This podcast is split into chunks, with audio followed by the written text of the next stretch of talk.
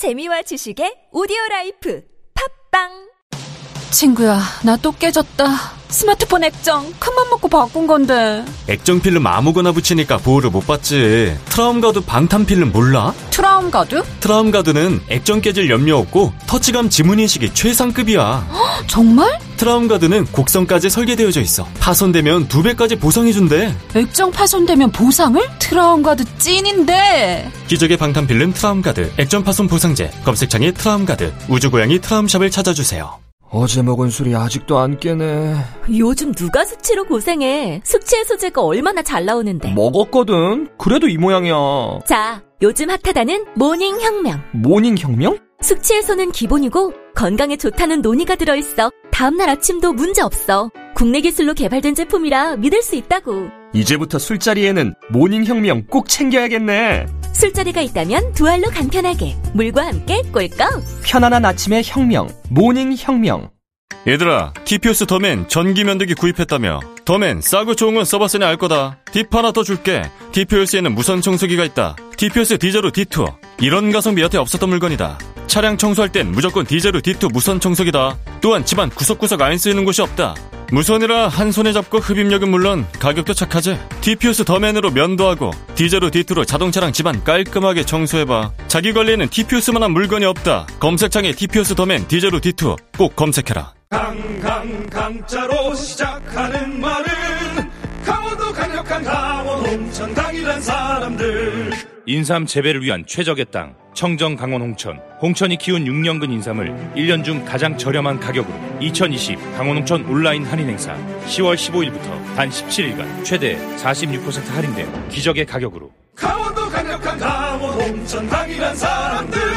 네이버 검색창에 홍천 인삼 한우를 검색해 주세요. Thank you.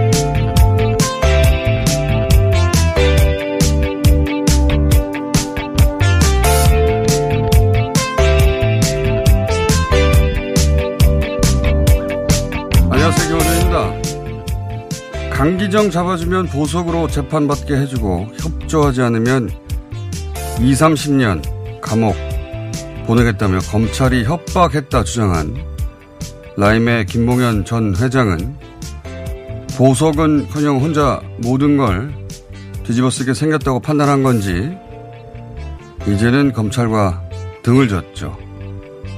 그렇게 떠나가는 김봉현의 등짝을 바라보는 검찰의 심정.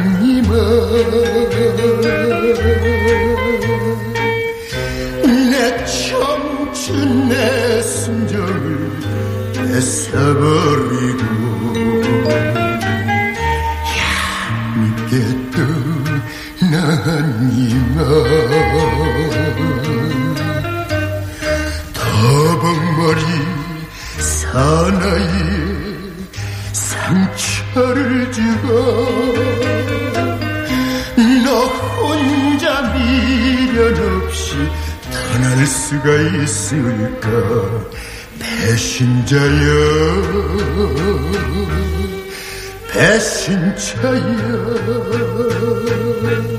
사랑의 배신자여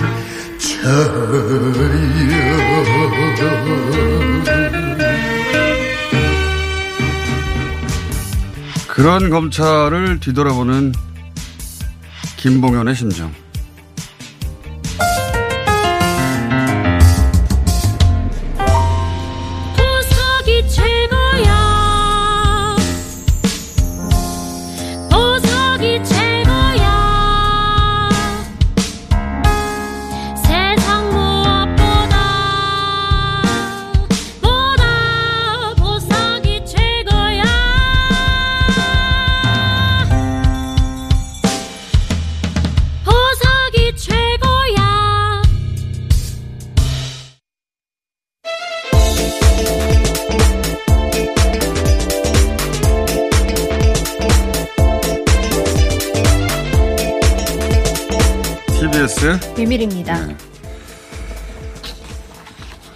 보통 어, 목요일 날 예, 밥 먹으면서 이제 노래를 고르거든요. 네. 제가 이 노래를 고르는데 어, 배신자 여기 등장하는 더벅머리 사나이는 어, 제가 보기엔 검찰 수사관일 가능성이 높습니다. 예. 그분들 잠, 잠을 잘 못 주무시기 때문에 수사하느라고. 보석이 최고야. 자, 어, 어제 대검 국감에 있어서 하루 종일 시끄러웠는데. 우선 코로나 상황 정리하고 그 얘기를 시작하죠. 네, 유럽을 중심으로 확산이 굉장히 심해지고 있습니다. 전 세계 43만 명 이상의 확, 확진자가 하루에 나오고 있고 이 가운데 20만 명 이상이 유럽에서 나오고 있는데 어, 프랑스 같은 경우는 4만 명 어제 하루 4만 명. 네. 예. 그리고 영국은 뭐 2만 6천 명, 독일과 벨기에도 1만 2천 명, 뭐 이렇게 계속해서 확진자가 늘어나고 있습니다. 하루 확진자가. 어, 그런 가운데 우리나라. 잠깐만요. 네. 그러니까 일단 43만 명이 하루 확진자 숫자로는 어, 최고고요. 네, 그렇죠? 그렇습니다. 그리고 그 코로나 초기만 하더라도 유럽이 이렇게 대처를 잘 못할 줄 상상도 못했어요. 근데 지금 유럽에서 가장 잘 한다고 하는 독일도 이 재확산의 기미가 있을 때 그런 얘기 했었거든요. 천 명대 나올 때. 이러다가 만 명 간다. 그랬는데 불과 그 말하고 2주 정도 지나서 만 명이 진짜 독일로 지나갔고 이탈리아도 역대 기록. 네, 육- 15,000 예, 명. 영국도 역대, 프랑스도 역대. 이게 이게 피크가 아닐 것 같다는 거죠. 예. 겨울은 이제 아직 본격적으로 시작하지도 않았는데 예, 이런 상황입니다. 자, 우리 우리나라 네. 일본은 5, 600명 계속 나오니까 그냥 그렇다고 알고 계시면 되고요. 예. 해외 유입을 제외한 국내 발생 확진자 수로는 104명. 예, 나왔습니다. 100명이니까 이게 한 4주 만에 그런 것 같네요. 네. 어, 지난 9월 24일이 이제 100명이 넘었었는데요. 거의 한 달 만에 나왔네요. 네. 어, 그, 이제 확진자 수가 이렇게 많은 이유가, 어, 요양원 혹은 뭐 재활병원에서 이제 계속해서 확진자가 많이 나오고 있습니다. 남양주라든지 안양에 있는 뭐 노인보호센터, 어, 그리고 광주 SRC 재활병원, 에서도 계속 네, 2, 30명 정도의 확진자가 그러니까 나왔습니다. 최근 지난주부터 경향은 요양병원, 정신병원, 노인시설 이런 클러스터에서 집단 감염이 계속 나오는 건데 이제 고위험 위험군이라는 우려가 있고 동시에 또 이런 점도 있긴 합니다. 또 한편으로는 어, 이 시설이 특정된 감염이라 어, 상대적으로 역학조사가 용이한 면도 있긴 합니다. 예. 그, 다 모여있는 분들이고, 나이가 많아가지고, 고위험군이고, 어, 사망이 이러지 않도록, 예, 치료를 잘 해야 된다는 점은 걱정이지만 또 한편으로는 이, 예를 들어서 40명, 뭐 50명 혹은 70명 이렇게 발생하는 숫자가 전국에 따로따로 퍼져 있는 게 아니어서, 예. 그 점은, 어, 그나마 다행인 점이긴 합니다. 자, 네. 그렇게 지금은 그런 어, 시설 중심의 클러스터 발, 아, 발 확진이 있다 이 네, 정도고요. 그렇습니다. 그리고 수도권의 그 요양병원이라든지 정신병원, 노인시설에서 이제 종사하시는 분들 전수조사를 한 결과 2,700여 명 가운데 한 명이 확진된 것으로 나왔습니다. 이거는 종사자를 전수조사한 것이지 그 시설을 전수조사한 네, 건 그렇습니다. 아니에요. 종사자를 전수조사했는데 그중에 한 명 나왔다는 것이고 저는 이렇게 그 이런 시설 중심의 클러스가 나온다는 거는 이 시설 중심으로 전국적으로 전수조사를 해야 하면 되니까 그 점 또한 한편으로 다행이라 다행의 측면도 있습니다. 예. 자 어, 어제 국감 대검 국감 얘기를 해볼까요? 네, 윤석열 검찰총장이 이제 추미애 장관의 수사지휘권 발동에 대해서 검찰총장은 법무부 장관의 부하가 아니다라고 계속 강조를 하면서 그 지휘권 발동이 위법이다라고 주장을 했습니다.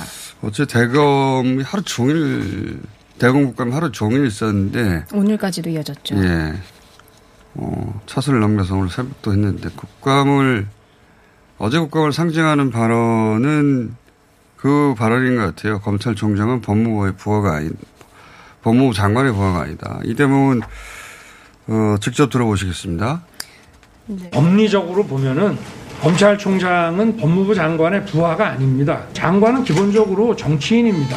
정무직 공무원입니다. 그러면 전국 검찰을 총괄하는 검찰총장의 장관의 부하라면 이 수사와 그 소출하고 하는 것이 어? 정치인의 지위에 떨어지기 때문에 그건 검찰의 정치적 중립이나 이 사법의 독립하고는 그건 거리가 먼 얘기입니다. 요지는 그런 거예요, 보면. 어, 이게 이제 어제 전체를 상징하는 발언이라고 저는 보는 건데, 법무부 장관은 정치인이고, 정치인은 편파적이라서 안 된다. 이런 요지인 거예요. 이게 이제 이틀 전에 정의도 청주지검 부장검사가, 어, 검찰 내부망에 진정한 검찰 개혁을 위해 정치인 법무장관은 안 된다라는 요지의 글을 네. 올렸는데 그 글과 상황 인식이 정확하게 일치하는 것이고 어제 또 라임 수사하던 박순철 남부지검장이 사표를 내면서 아, 말한 정치가 검찰을 덮쳤다 또 같은 맥락입니다. 그러니까 다 같은 상황 인식을 공유하고 있는 거거든요. 맞습니다. 예. 이게 그럴듯한 주장인 것 같은데 문장만 장, 어, 살짝 바꿔보면 이게 금방 말이 안 되는 게 드러나요. 그러니까 진정한 검찰 개혁을 위해 정치인 법무부 장관은 안 된다.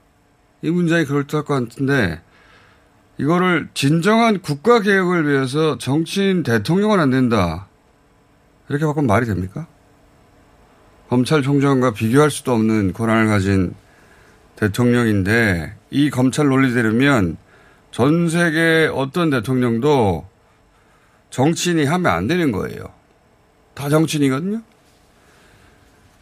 그러니까 이게 어, 떤 어, 상황 인식의 잘못이냐면 시민들에 의해서 선출된 권력이 정치인이죠. 살상 무기를 다루는 가장 강력한 전문 집단, 사람을 물리적으로 죽일 수 있는 가장 강력한 전문 집단인 군조차도 완벽하게 통제하는 게 이게 민주주의 기본 원리예요. 이걸 잘 못 받아들이는 겁니다. 사실은. 군 경험을 전혀 해본 적도 없는 임신한 30대 여성이 국방장관으로서 군의 사회를 받는 게 더 이상 국제적으로는 큰일이 아니게 된 지 오래됐어요. 문민 통제라는 게 그런 거예요. 너 군대도 안 갔다 왔는데 어떻게 국방장관 해? 이런 얘기 안 합니다. 임신한 30대 여성이 군대 안 갔다 와서, 어, 군을 통솔하면 안 될 것 같은, 그건 20세기적 인식이 있죠. 예. 근데, 그게 문민 통제인 겁니다. 문민 통제는 그런 거예요. 그러면서 이제, 정치인은 편파적이라고 말하는데, 편파를 말하자면 저는 검찰의 기소 편의주의라는 것보다 편파적인 건 어, 없다고 봅니다. 죄가 되는지 안 되는지 오로지 검찰만 판단할 수 있는 엄청나게 편파적인 권한이죠.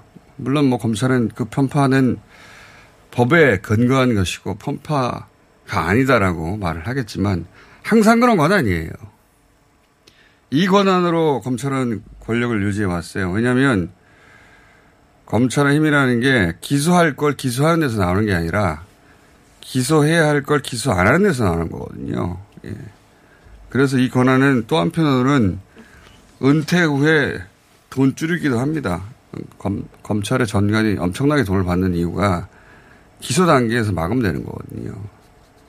그래서 이 권한은 권력이기도 하고 동시에 돈이기도 한데 어, 기소도 독점하고 어, 그 권한을 쓸지 말지도 오로지 자신들만 판단하기 때문에 스스로 특별한 존재라고 오랫동안 생각해 왔던 조직이고 그리고 아마 신임 검사 때부터 그렇게 선배로부터 배워 왔던 것 같아요. 특히 예전의 검찰은 더더욱 지금 어, 검찰 수뇌부를 구성하는 혹은 뭐 고위 고위직 검사들은 어, 이런 인식을 대체로 공유하는 게 아닐까. 다는 아닐지언정. 그러니까 걸리적거리는 정치인 따위, 예, 추미애 장관, 당연히 불편한 존재가 자연스럽게 되는 거죠. 근데 이제 정치인이라서 지위를 받지 않겠다는 논리면 대통령도 무시하는 게 상관없는 일이 되는 겁니다. 그럴 거면 자기들만의 따로 나라를 세워야죠. 이건 근데 이게 이제 그 윤 총장 한 사람의 인식이라기보다는 검찰 모르겠습니다. 음. 모두가 다 그렇게 생각하는지는 모르겠으나 적어도 최근 발언하고 있고 어, 뭐 사퇴한다거나 또는 어, 법무부 장관은 정치는 안 된다고 발언한 어, 그 부장 검사 분 같은 경우 그런 인식을 공유하고 있는 것 같다. 그게 문제다. 사실은 그런 인식 자체가 어제 국감을 보면서 그런 생각이 들었고. 참고로 정치는 법무장관 안 된다는 글을 올린 분은 어, 김봉현 전 회장이 접대했다고 하는 현직 검사들이 2016년에 속했던 부패범죄 특별수사단 예, 계속 거론하는데 그 수단 소속, 소속이었어요. 자, 어제 국감 네. 얘기. 어제 그 국감장에서 윤석열 총장과 관련돼서 여러 가지 의혹에 대한 질의도 있었는데 그 윤 총장에 대한 태도도 많이 지적이 나왔습니다.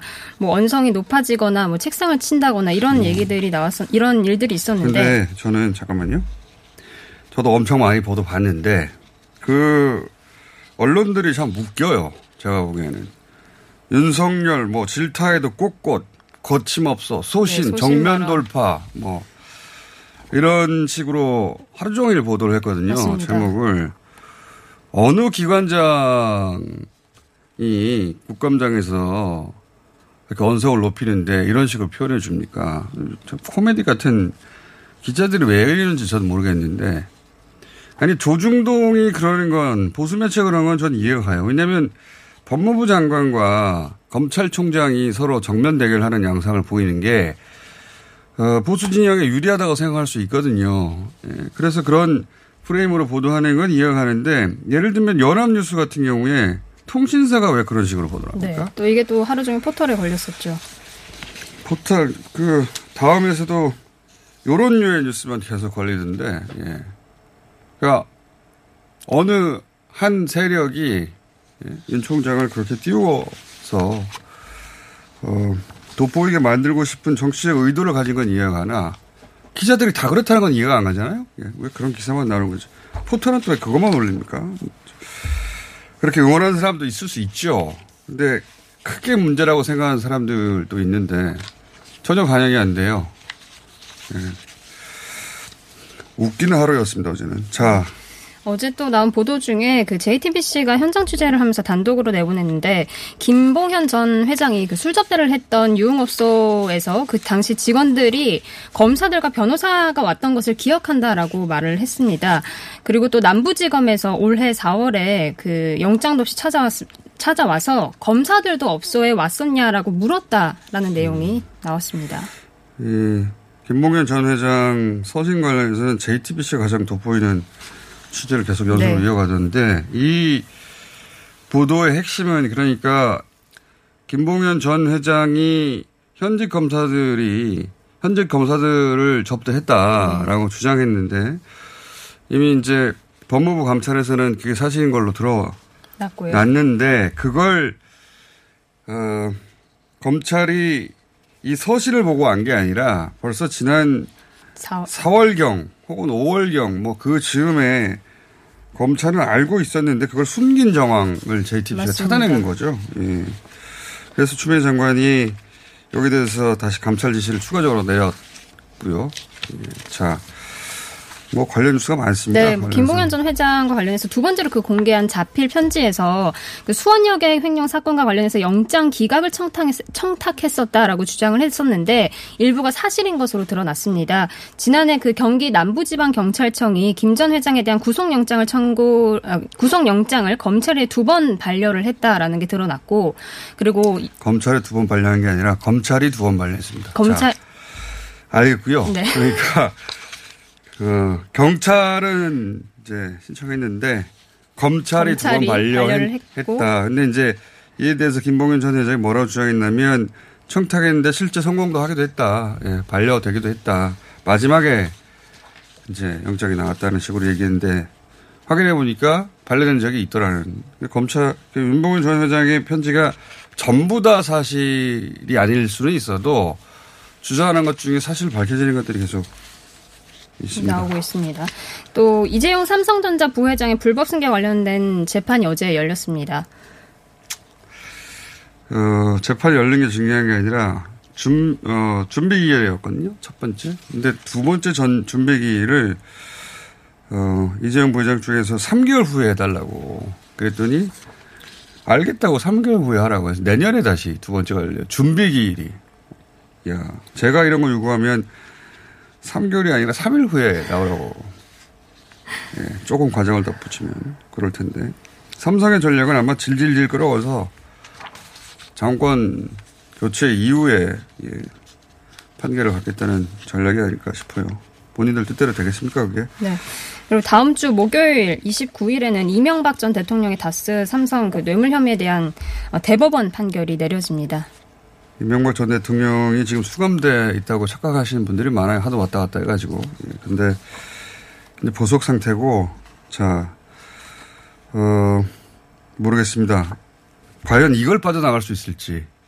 재수감 가능성이 99%라고 저는 보는데, 예.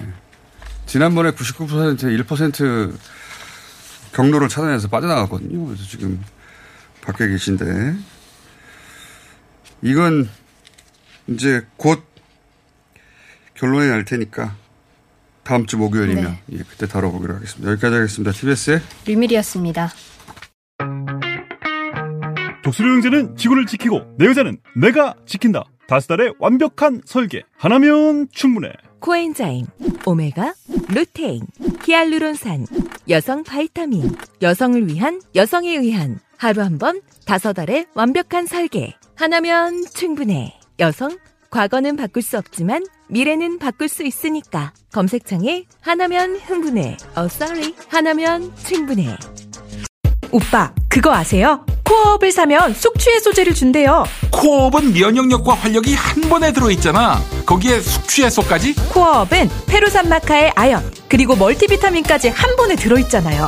거기에 인정받은 건강기능식품이라 믿고 먹을 수 있어요. 하루 900원도 안 되는 가격에 그걸 다 챙겨준다고? 재구매가 많을 수밖에 없겠어. 면역력과 활력을 한 번에 구매하신 모든 분께 숙취 해소제를 드립니다. 검색창에 코어업 검색하세요. 긁지 말고 뿌리세요 글루타셀 아직도 무작정 긁고 계신가요? 밤마다 긁어대는 아이 때문에 지금도 고민 중이신가요? 건조하고 가려울 때는 긁지 말고 업그레이드된 글루타셀 스프레이를 뿌려보세요. 전국에 있는 글루타셀 취급 약국이나 인터넷에서 특허받은 글루타셀 신제품을 만나실 수 있습니다. 긁지 말고 뿌리세요 글루타셀 홍대리, 오늘 차 안 가지고 왔네? 음, 서울시 승용차 마일리지로 갈아탔거든. 승용차 마일리지? 서울시에서 자동차 운행 거리를 줄이면 포인트를 주는데 현금처럼 써도 되고 영화 보거나 책도 사고 자동차세 같은 세금 내는데도 사용할 수 있다고. 오, 운행 거리를 줄인 만큼 돈이 되는 거네. 김 대리도 얼른 가입해. 2020년 7월 9일부터 서울시 승용차 유일제 혜택이 종료되고 승용차 마일리지 제도로 운영됩니다. 미세먼지와 온실가스도 줄이고 혜택도 받는 서울시 승용차 마일리지에 많은 참여 바랍니다. 자세한 사항은 120 다산 콜센터로 문의하세요. 이 캠페인은 서울특별시가 함께합니다.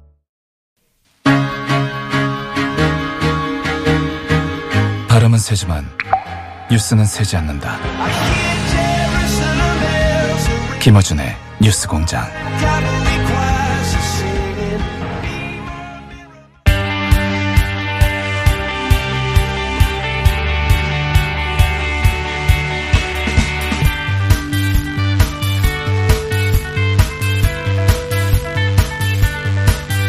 지난 10월 20일 감사원은 월성 1호기 조기 폐쇄 결정의 타당성 점검 감사 결과를 발표했습니다.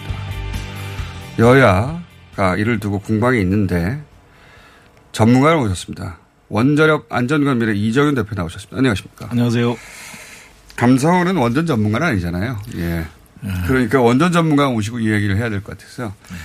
우선 이 감사 보고서를 못 보신 분들이 대부분일 테니까 감사 결과를 제가 일단 간략하게 먼저 정리를 하자면, 어, 원전 이 월성 1호기가 2018년에 폐쇄가 결정됐습니다. 어, 그런데 이번에 나온 이 감사 보고서는 뭐냐면 계속 가동할 거냐 아니면 중단할 거냐 어, 그걸 결정하기 위해서 회계법인에서 보고서를 당시에 작성했는데 그때 계속 가동할 경우 예상되는 수익이 있을 텐데 그 수익을 낮게 책정을 해서 그래서 어, 폐쇄하는 근거로 삼았다. 많이 팔수록 적자가 난다. 예. 그렇게 이제 감세원에서는 판매 수익을 너무 낮게 책정했네. 판매 수익은 그거보다 좀 더 많이 나와. 핵심 골자는 그겁니다. 그죠? 그거에 대해서 감사를 한 겁니다. 그렇죠. 네. 그렇게 경제성 평가를 다시 했다. 그러니까 경제성이 그렇게까지 낮지 않다. 판매하면 돈이 더 마- 많이 나온다. 뭐 이런 취지예요. 말하자면. 이거 보시고 어떤 생각을 하셨습니까? 그 너무 전체적인 평가의 일부만 가지고 집중적으로 1년 동안 예. 감사를 벌인 거에 대해서 좀 어떤 측면에서 좀 다른 쪽 방향으로 예. 흘러간 느낌이 있습니다. 원전 그 자체를 두고 예. 평가를 하고 안전성이나 이런 것들이 좀 빠져 있거든요. 예.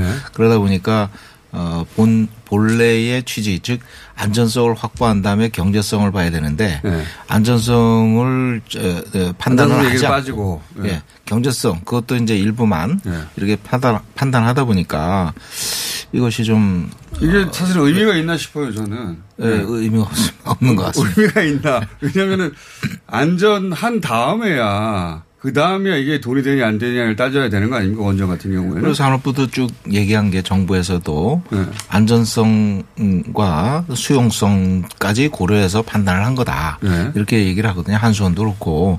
근데 그런 것들은 감사 범위에서 제외됐으면 왜냐하면 정책 결정을 하는 데 있어서 한 저 감사원의 감사 역무에 포함되지 않는다는 네. 감찰 규칙 뭐 이런 게 있더라고요. 그래서 네. 사조에 의해 가지고 어 제외를 했다 하니까 어 남는 거는 이제 경제성 평가밖에 안 남았는데. 예, 근데 이제 방금 대표님이 경제성 평가도 그게 다 한 게 아니라 일부라고 표현하셨잖아요. 예. 왜 일부라고 표현하신 겁니까? 경제성 평가에서 제일 중요한 게 안전성을 고려해서 어느 정도 설비가 보강이 되고 그거에 따라서 경제성이 평가되는데 그것이 빠졌다는 거죠. 특히 이제 아 그러니까 안전하게 만들기 위해서 들어가는 돈은 빠졌다. 예. 네. 그것에 대해서 좀 제대로 평가가 안 되고 제대로 비용이 투입이 안 됐다는 겁니다. 어. 어, 예를 들어서 좀 구체적으로 설명해 주십시오. 이, 어, 같은 동종 발전소인데 캐나다에 포인트 루프로 발전소가 있습니다. 아, 월성 1호기와 똑같은 거예요? 같은 네. 문제입니다. 예. 같은 시기에 지어졌고요. 아, 같은 시기에 예. 지어졌고. 그런데 그 발전소는 리퍼비시라고 하는데 네. 투입한 돈이 처음에 1조 2천억 들어간다고 그래서 시, 시행을 했지만 그러니까 끝나고 나니까 3조가 들어갔어요. 월성하고 똑같은 모델에 같은 시기에 맞는 건데 이제 그쪽도 오래됐으니까 예. 안전성을 확보하기 위해서 다시 보관공사, 안전성 예. 보관공사를 하는데 그 비용이 3조가 들어갔습니다. 아, 그게 3조가 들어갔어요? 예, 우리나라는 5,600억 들어갔습니다. 엄청난 차이가 나는데 예. 그 비용은 전부 안전성을 향상시키기 위한 보강 작업에 들어간 비용이다 이렇게 보시면 되겠는데요. 예. 거기서 어 엔지니어링 평가, 안전성 평가하는 비용만 5천억이 들어갔답니다. 어. 그거는 우리나라는 5천억이 들어간 거는 전부 시설 예. 바꿔 어, 낡은 기기 교체하는 비용이라고 보면 되겠습니다. 그래서 어. 안전성이 전체적으로 업그레이드 되질 않았다. 않았다. 그래서 행정심판 소송에서 1심에서 최신 기술 기준을 적용 안 하는 바람에 그것도 중요한 하나의 어, 정부가 패한 패소한 예. 원인이 됐습니다. 정부가 폐했다는 게 이제 결국은 폐쇄하는 결정으로 이어진 것이죠. 예. 예. 그러니까 요지는 그런 말씀이시네요. 똑같은 모델을 해외에서 안전하게 만들기 위해서 투입한 돈이 3조 원인데 어, 그 정도 비용이 들어가야 안전해진다라고 이제 국제적으로 평가받는데 예. 이 경제성 평가할 때 그러면 그 돈도 들어가야 되는 거 아니냐. 전혀 안 들어갔고요. 거기에 그렇죠. 평가에서 여러 가지 요소들이 많이 빠졌습니다. 특히 이제 어, 사고가 일어났을 때 음. 국민들한테 보상을 하고 예, 시설들을 예, 재산들을 어떻게 보상을 할 것인가는 아, 손해배상, 보험 이런 것도 지금 아, 전혀 안 그렇죠. 들어. 비용이 5천억으로 잡혀 있거든요. 근데 네. 일본 후쿠시마 원전 사고의 피해 금액이 지금 300조에서 800조라고 사고가 그러거든요. 그래서 경우에. 무한 손해배상 보험 제도가 시행이 돼야 된다. 어, 그런 것. 보험금도 산정하지 않고 그다음에 이걸 계속 운영하자면 들어가야 될 비용 3조 같은 것도 감안하지 않고 그냥 판매 금액이 너무 낮게 책정됐다. 이것만 감사한 거네요. 예, 그러니까 그러면 경제성이 온전히 평가된 게 아니죠. 예, 맞습니다. 들어갈 돈이 들어가야 감안해서 평가해야 되는 거죠. 좀 아쉬운 게 네. 참 그 경제성보다는 안전성이 더 중요한데 요번 감사원 감사 결과는 경제성만 부각이 된 것 같아요. 경제성도 다 들어간 게 아니네요. 다 들어간 것도 아니고. 대표님 말씀대로. 예, 쓸 돈을 다 감안해야 경제성이라는 게 나온 거 아닙니까? 예. 벌 돈만 생각하면 하면 안 되죠. 어, 그래서 불완전하다. 그러면 이 그 감사 보고서를 보시고는 지금 그 월성 1호기 폐쇄에는 뭐 영향을 줄 수도 없고 주어서는 안 된다고 판단하시겠네요. 예, 지금 현 정부 정책 기조에는 흔들림이 없을 걸로 보입니다. 특히 이제 에너지 세계 에너지 흐름이 예, 에너지 전환이라는 큰 틀에서 원전 산업계에도 그 거기에 발을 맞추는 노력을 좀 해야 될 것 같습니다. 아울러 이제 안전성 문제 있잖아요. 그건 계속 보강을 잘 투자를 안 해요. 그래서 거기에 보강을 해도 특히 요번에 고리의 마이삭 태풍으로 인해서 여섯 개 원전이 한꺼번에 정지됐지 않습니까? 이거는 비상 발전기가 여섯 개 한꺼번에 가동한 세계 유례 없는 사건이었습니다. 어. 그런데 그거에 대해서 많은 국민들이 우려를 하지만 네. 원전 산업계가 대항하는 거는 부품 일부 고장 났다 이렇게 얘기하는데 사실 그 어, 해- 외부 전원 상실이거든요. 후쿠시마 원전에서 서비스 시작됐지 않습니까? 그 사건이 초기 사건이라고 보는데 노심 손상이 되는 초기 사건인데 여섯 개 원전 한꺼번에 그런 사건이 일어났다는 거는 한 원전에 100, 100년에 한 번 일어날까 말까 한 사건으로 취급을 하는데 어. 그것이 여섯 개 원전이 지금 당장 한꺼번에 정지됐단 말이에요. 100년에 한 번 일어날 일이 여섯 개가 한꺼번에 일어나는 예, 거예요? 예, 예. 엄청난 사건이었네요. 예, 저 확률론적 안전성 분석에서 그렇게 고려를 하고 있는데 그런 것들이 저 노심 손상 빈도에 어떻게 계산되는지도 지금 발표가 안 됐거든요. 어, 이게 감사원이 할 일이 아니네요, 이게. 예.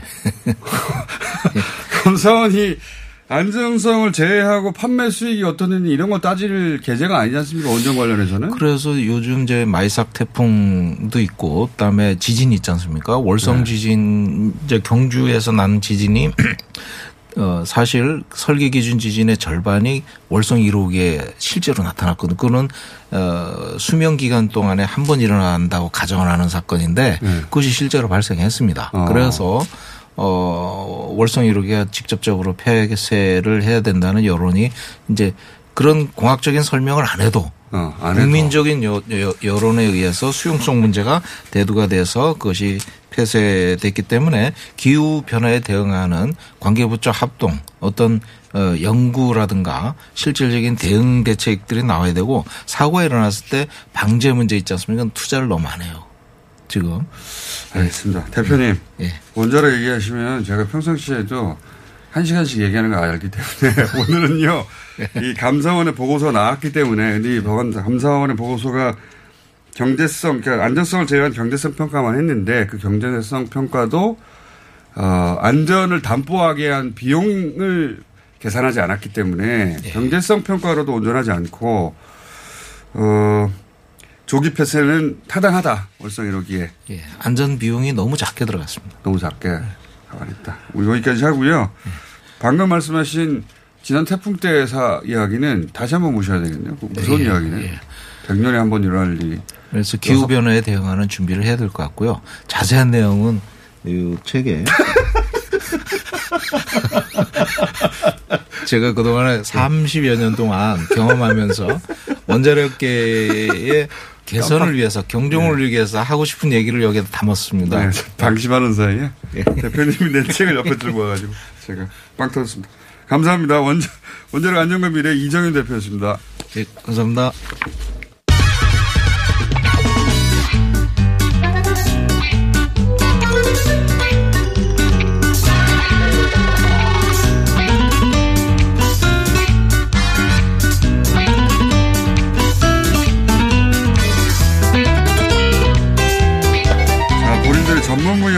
이번 주 내내 나와서 계속 모시고 있습니다. 신양, 신장. 그 중에서 오늘은 어, 신장식 변호사, 장용진 기자 두 분만 제 시간에 도착했습니다. 안녕하십니까? 안녕하십니까. 네, 안녕하세요. 예, 나머지 분들은 뭐 도착하는 대로 예, 이번 주는 수 제가.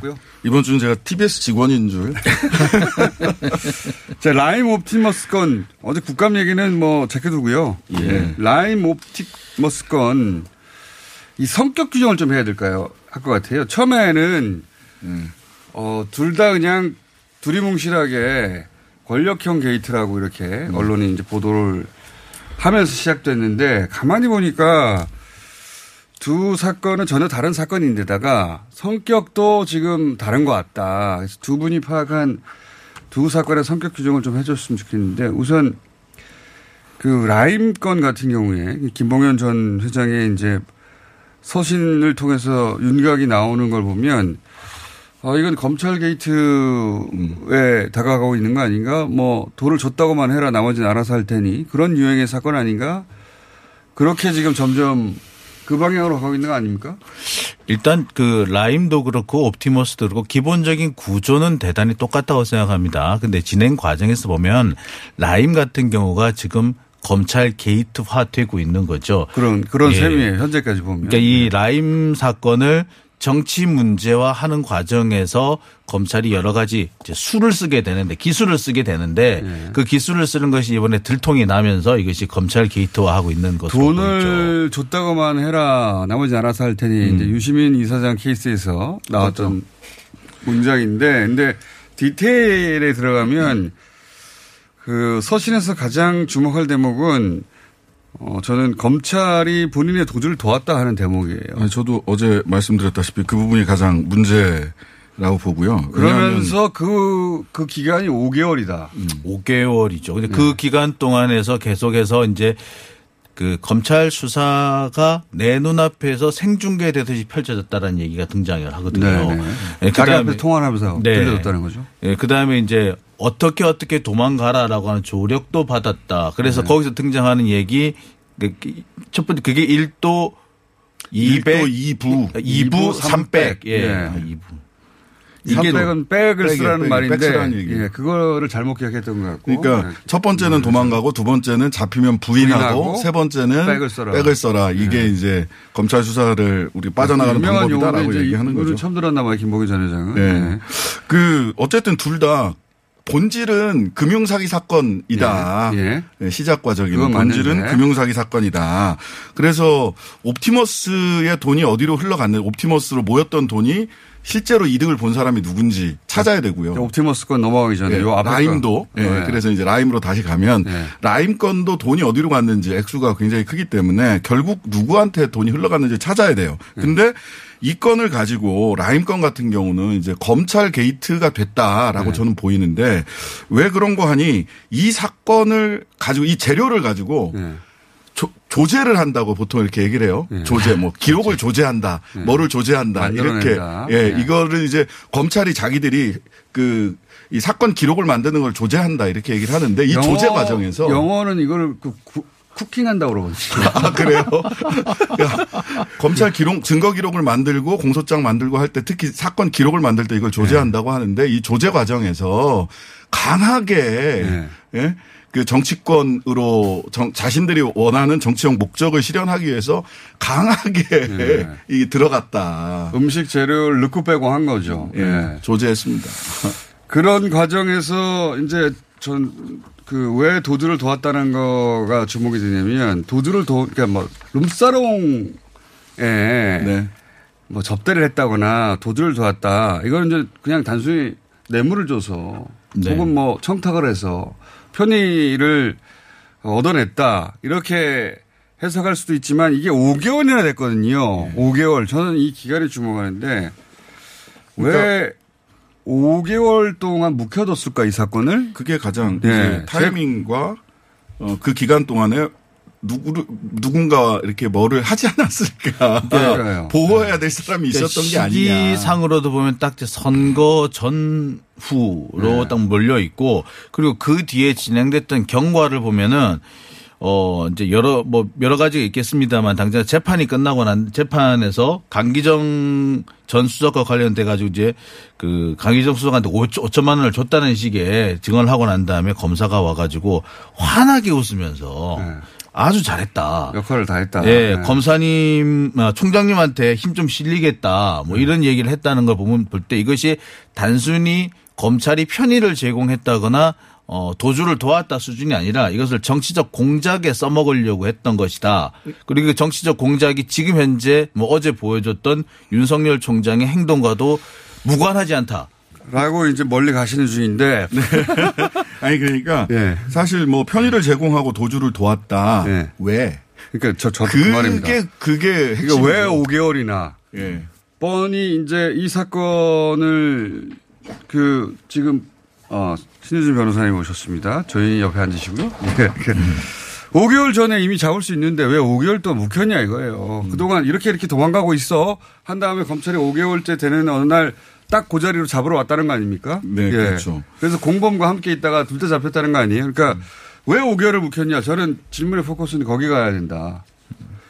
그런 그게. 왜 부분은 아직까지 지금 좀 명확해지고 있지 않죠. 뭔가 이 모르겠어요, 사람들이 저도. 정치적인 의도가 있지 않았겠느냐 라고 생각을 하는 것이고 그래서 그 이후에 있었던 일을 가지고 이제 추론을 할 뿐인데 이 부분에 대해서는 좀더 실제를 해보겠습니다.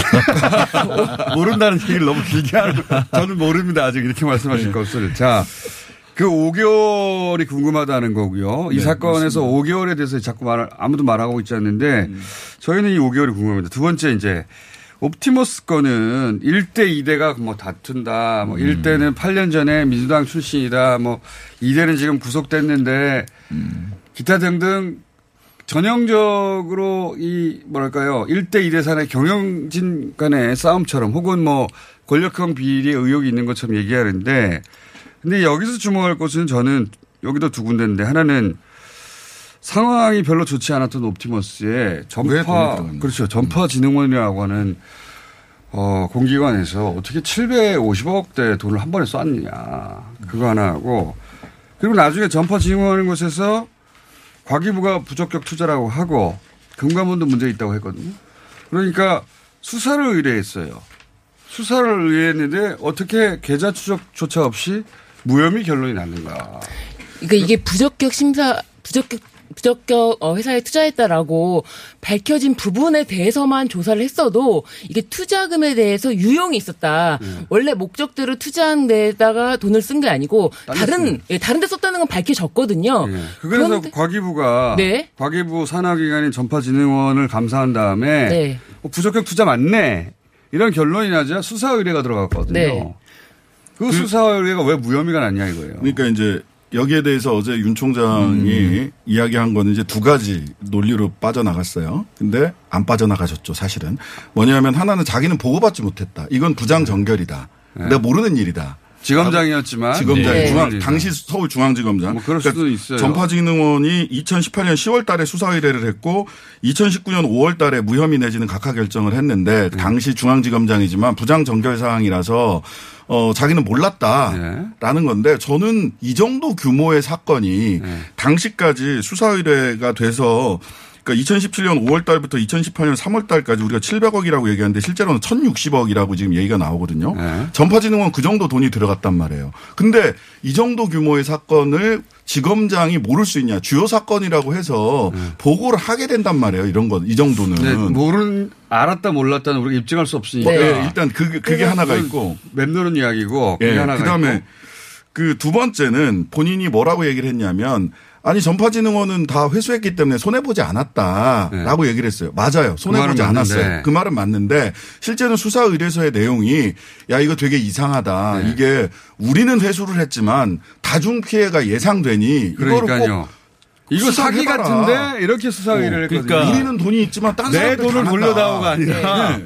이 이거 이상한데라고. 그러니까 전파진흥원의 돈은 아마 이제 그 수사 의뢰가 들어가니까 옵티머스 측에서 뭐 수단과 방법을 가리지 않고 돈을 긁어 모아서 아마 변제를 한 걸로 보여요. 수단과 방법을 가리지 않았는지 넉넉했는지 잘 모르시잖아요. 근데 그게 유용이라는 게 예. 처음부터 이 수사의 목적은 이 자금이 투자한 데다가. 적절하게 쓰인 게 아니라 예. 다른 데서 전용이 됐다 이런 게 밝혀졌기 때문에 그렇죠. 부적격 판단이 난 거거든요. 네. 그러면 이미 수사 피해금이 회, 회수가 됐다라고 그건 했을 때 횡령일 수도 있고. 그 회수가 어떻게 됐는지를 봐야 되는 거거든요. 그러니까 그리 그게 있어요. 지금 하나. 그러니까 네.